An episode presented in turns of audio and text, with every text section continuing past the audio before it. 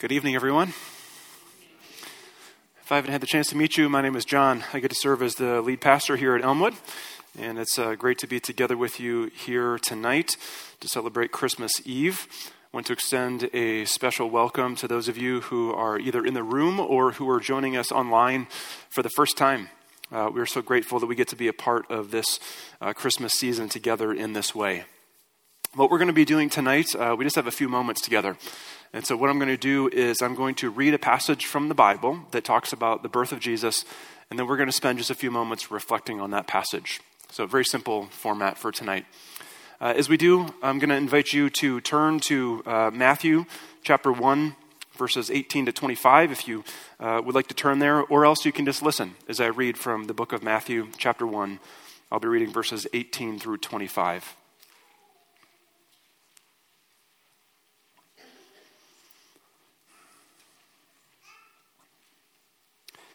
This is how the birth of Jesus the Messiah came about. His mother Mary was pledged to be married to Joseph, but before they came together, she was found to be pregnant through the Holy Spirit. Because Joseph, her husband, was faithful to the law and yet did not want to expose her to public disgrace, he had in mind to divorce her quietly. But after he had considered this, an angel of the Lord appeared to him in a dream and said, Joseph, son of David, do not be afraid to take Mary home as your wife, because what is conceived in her is from the Holy Spirit. She will give birth to a son, and you are to give him the name Jesus, because he will save his people from their sins.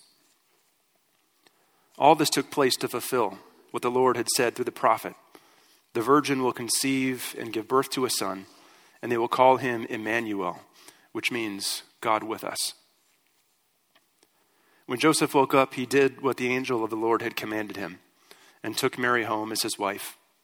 But he did not consummate their marriage until she gave birth to a son, and he gave him the name Jesus. Would you pray with me?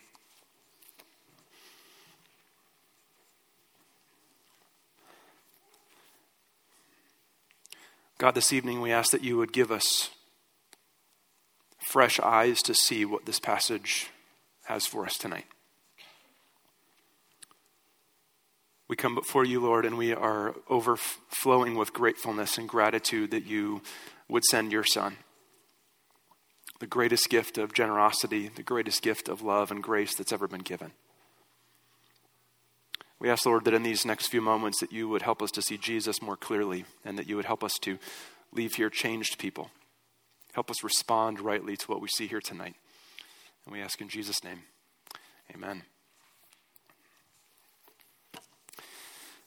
Well, in the passage that we are looking at here tonight, we encounter two unsuspecting people who find themselves caught up in God's plan to rescue and redeem humanity. And of course, we come at this story with, uh, many of us, with so much familiarity. We're familiar with the story. And so, what we read in this passage doesn't always shock us the way that I think it should shock us. We are so familiar with what we read here that we can easily miss the radical trust to which Mary and Joseph are called to in this passage. That's really where I want to focus our time tonight, is thinking about this idea of radical trust. The Christmas season is filled with goodness and good news and joy, and to experience everything that God wants for us this Christmas, Christmas season, I believe that we have to experience the same kind of radical trust that we see in Mary and Joseph. And so, what I want to do today is just uh, very briefly look at this passage and see that Mary and Joseph were called to radical trust in God's surprising plan of deliverance. Let's think about this, first of all, from Mary's perspective. The writer Luke, when he writes about the birth of Jesus, he tells us some things that Matthew, here in this passage, doesn't include. In Luke, we read about Mary when she encounters the angel, and the angel says to her, Greetings, you who are highly favored, the Lord is with you. And in spite of how warm and welcoming that greeting sounds, the text says that she is filled with fear and she's trembling and wondering what kind of greeting this could be. So this angel meets her and says, You are going to give birth to the Messiah. You are going to give birth to God's deliverer, the long awaited deliverer that God has been promising for generations. And even as a young teenager, she knows enough about biology to ask the question of the angel How is this going to be since I'm a virgin? To which the angel says, God is going to do it. That's the only way that this can happen, is for God Himself to do it. And so the Holy Spirit is going to come upon you, is going to descend upon you, and create life inside of your body where there is no life currently. And so this is what Mary hears from this angel. You are going to give birth to God's deliverer, and it's going to be through this miraculous, unexpected way. And you, you have to believe that Mary is thinking to herself, this sounds absolutely crazy. This is not what I was expecting. This is not what, what the Jewish people were hoping for or expecting. Was this kind of a Messiah? Was this kind of a. They didn't expect the Messiah to come about like this. And so the question is will Mary trust? All she has to go on is the word of God given to her through the angel. And the question is will she trust, in spite of how crazy it sounds, in spite of how unbelievable it sounds, will she trust God's word given to her through the angel? Think about this then from Joseph's perspective. Joseph finds out that Mary is pregnant, and we're told here in Matthew that he plans to break off the relationship. According to Jewish law and Jewish custom, this was a totally acceptable thing. They weren't officially married yet. And so to find out that your soon to be spouse has cheated on you, it was totally acceptable to say, you know, I'm going to break off the relationship. That was totally acceptable. And you can, you can imagine why Joseph would want to do that, not only to find out that she, you know, from his perspective, the way he sees it, she's been unfaithful, but she's been unfaithful and now is carrying someone else's child. So you can understand why Joseph would want to break off the relationship. But before he can do that, the angel comes to him in a dream. And basically, the angel corroborates and confirms everything that Mary had told him was true that she had not been unfaithful, that God Himself had interrupted her life, which is why she's in the situation she's in. And so Joseph and Mary together are in this place where, like Mary, he's, you know, he's got to be thinking to himself, this sounds absolutely crazy. He's got to be thinking to himself, you know, that the angel came to him in a dream. And he's got to be thinking, okay, was that just a dream? Am I making too much of this whole thing? Was that just the last thing I was thinking about before I went to bed that night? And then all of a sudden the angel appears to me and says the same thing he said to her. Is it just a dream? And so to both of them, this sounds absolutely crazy that God would orchestrate the coming of the deliverer in this kind of a way.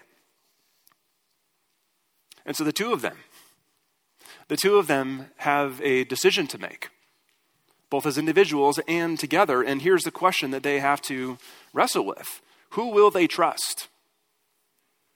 Who will they trust? Will they trust God and His word and His plan that He's given to them through these divine messengers, through these angels? Or will they trust their own human intuition that is screaming at them this doesn't make any sense. So, who will they trust?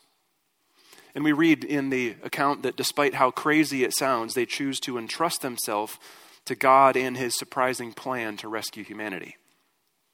So, Mary and Joseph are called to entrust themselves to this divine plan of God, and the same exact thing is true of us as well. We too are called to the same exact kind of radical trust in God's surprising plan of deliverance. Let me just highlight a couple aspects of God's plan that I believe require radical trust. And those two are the kind of deliverance we need and the kind of deliverer that Jesus is. Seeing and believing those two things requires an enormous amount of radical trust. So, first, the kind of deliverance we need. In verse 20, the angel says to Joseph, Do not be afraid to take Mary home as your wife, because what is conceived in her is from the Holy Spirit. She will give birth to a son, and you are to give him the name Jesus, because he will save his people from their sins.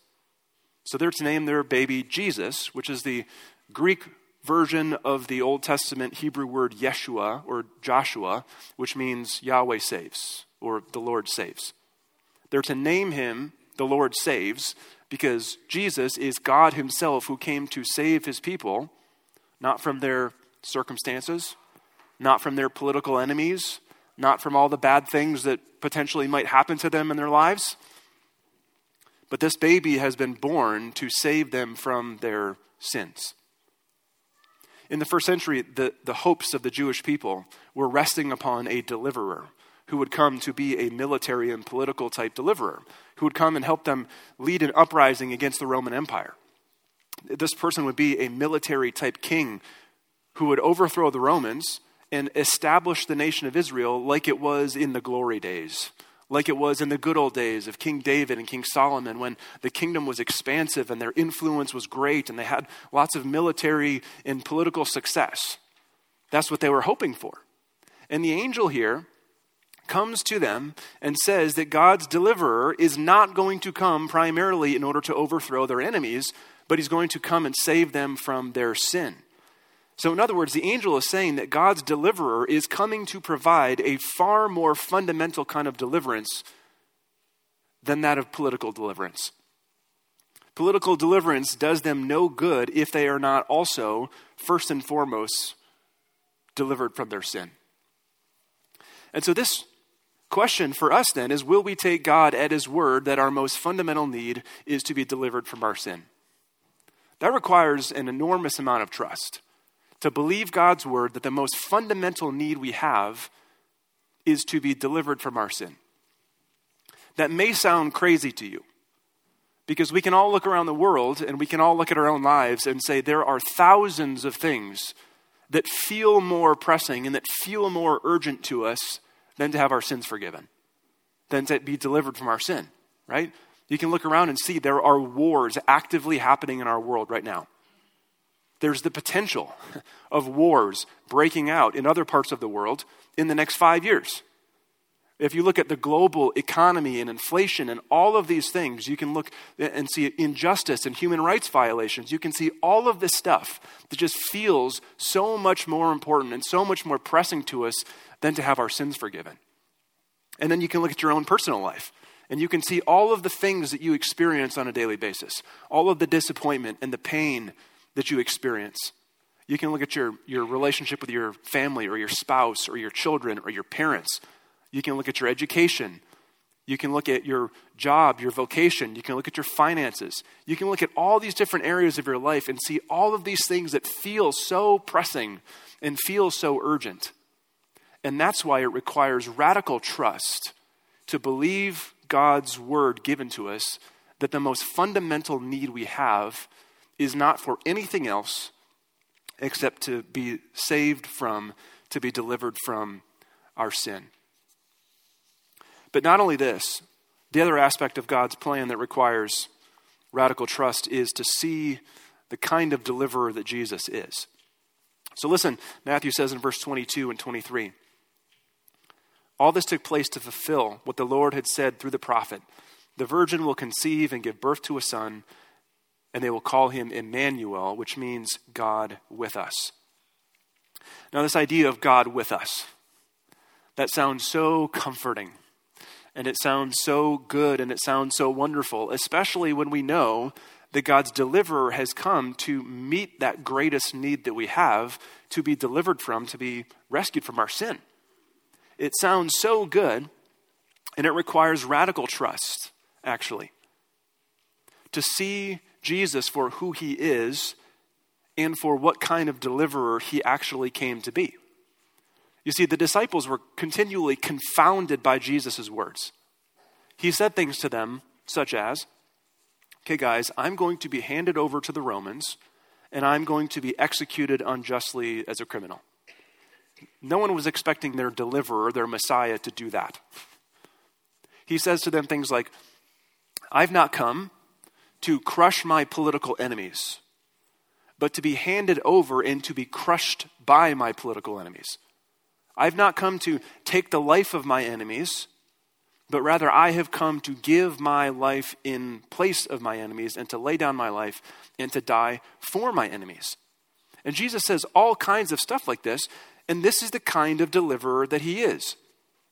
Our God with us deliverer is a suffering servant. Now, he is also the conquering king, But our God with us deliverer is a suffering servant. And here's why that requires radical trust. Because Jesus doesn't just ask us to observe his life from a distance. Jesus says, if you were to be my follower, I'm giving my life as a pattern for you to follow. He says that if you want to experience true life, you have to lose your life. He says things like the first will be last, and the last will be first. He says true greatness is found by putting yourself in the position of a servant, putting yourself not in the highest place, but by taking on the lowest place in the form of a slave. He says things like, Die to yourself daily and take up your cross and follow me. And so Jesus doesn't just come and do this suffering servant thing for us. This is precisely the kind of life that Jesus calls us into. The life of following him means taking up the kind of life he lived. Now, again, this sounds absolutely crazy, doesn't it? It sounds crazy. Think about how in the modern American 21st century world, everything in our culture is aimed and oriented towards not only just avoiding suffering, but avoiding inconvenience at all costs.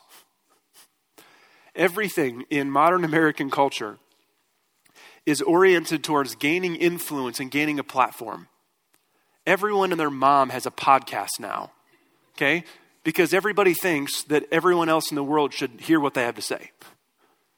Right? This is, this is the way that our culture is oriented. And, and there's, there's good aspects of that, so I'm not saying it's all bad. But in a world where we seek to be comfortable and safe in a world where we seek to have a platform and to have the loudest voice and to be recognized, following Jesus as the suffering servant who gave his life and suffered and died for his enemies sounds absolutely crazy. And so for us, we face the same question Will we trust God's word when he tells us this is not only what kind of deliverer we have, but this is what it looks like to follow him, is to take up that kind of life. This is why it requires radical trust. It takes radical trust to see Jesus for who he is as the suffering servant and to love him and desire to follow him when the call is to lay down your life and die in order to follow him. That's why it requires radical trust, because he is one who asks us to come and die with him. He is one who asks us to give up our lives that we may truly live. That first Christmas, Mary and Joseph were invited to radical trust in God's surprising plan of deliverance. And here today, we are invited into the exact same response. We also are invited to see what kind of deliverance He provides, that He provides deliverance and redemption from our sin we're also invited to see what kind of deliverer he is. He's not just our conquering king, he's also the suffering servant. And so, as we think about the life of Jesus and that first Christmas, what we come away with is that he is trustworthy. He's trustworthy. And so, when we hear him telling us what we need deliverance from, when we hear him telling us, this is what kind of deliverer I came to send, we know that we can trust him. And the clearest example of the trustworthiness and the goodness of God is given for us in the cross, where Jesus didn't just stay a cute little baby in the manger. As wonderful as that is, he grew up and eventually would give his life in our place for our sins so that we could be restored in our relationship with God. We who, because of our sin, have been exiled from the presence of God, he's made a way for us to once again have relationship with and be in the presence of God. And so the cross is the clearest demonstration of the goodness and the grace and the generosity of God. And so we know that He's trustworthy. We know that when we hear Him saying things like, you need to be delivered from your sin, and it sounds crazy, we know He's trustworthy. When we hear Him say, take up your cross and follow me, and our gut instinct is to say, no, I don't want to do that, that's not where true life is to be found, we can trust Him because we know that He's loved us, we know that He gave us His Son, and that's what leads us to say he's trustworthy. And so this Christmas, my invitation for you is to trust, trust Jesus. to exemplify, to take on yourself the same kind of radical trust that we see here in Mary and Joseph. What we get to do now is we get to come to the communion table. And we do this every Sunday here at Elmwood. Obviously, this isn't Sunday, uh, but this is uh, something that's a regular part of our worship gatherings. And the reason is because uh, this is a formative practice for us. It's a formative practice to, to repeatedly hear the message of the gospel, to hear the good news, and then to respond in faith. And we get to come out of our seats, physically demonstrating with our bodies I'm choosing to have the same kind of faith that we see in Mary and Joseph. I'm choosing to have this radical entrusting of myself to Jesus. And we get to demonstrate that with our very bodies. And we get to come forward and receive the broken body and shed blood of Jesus and commune with him. And so, as we do that, I want to invite you to take just a few moments of silent confession and reflection.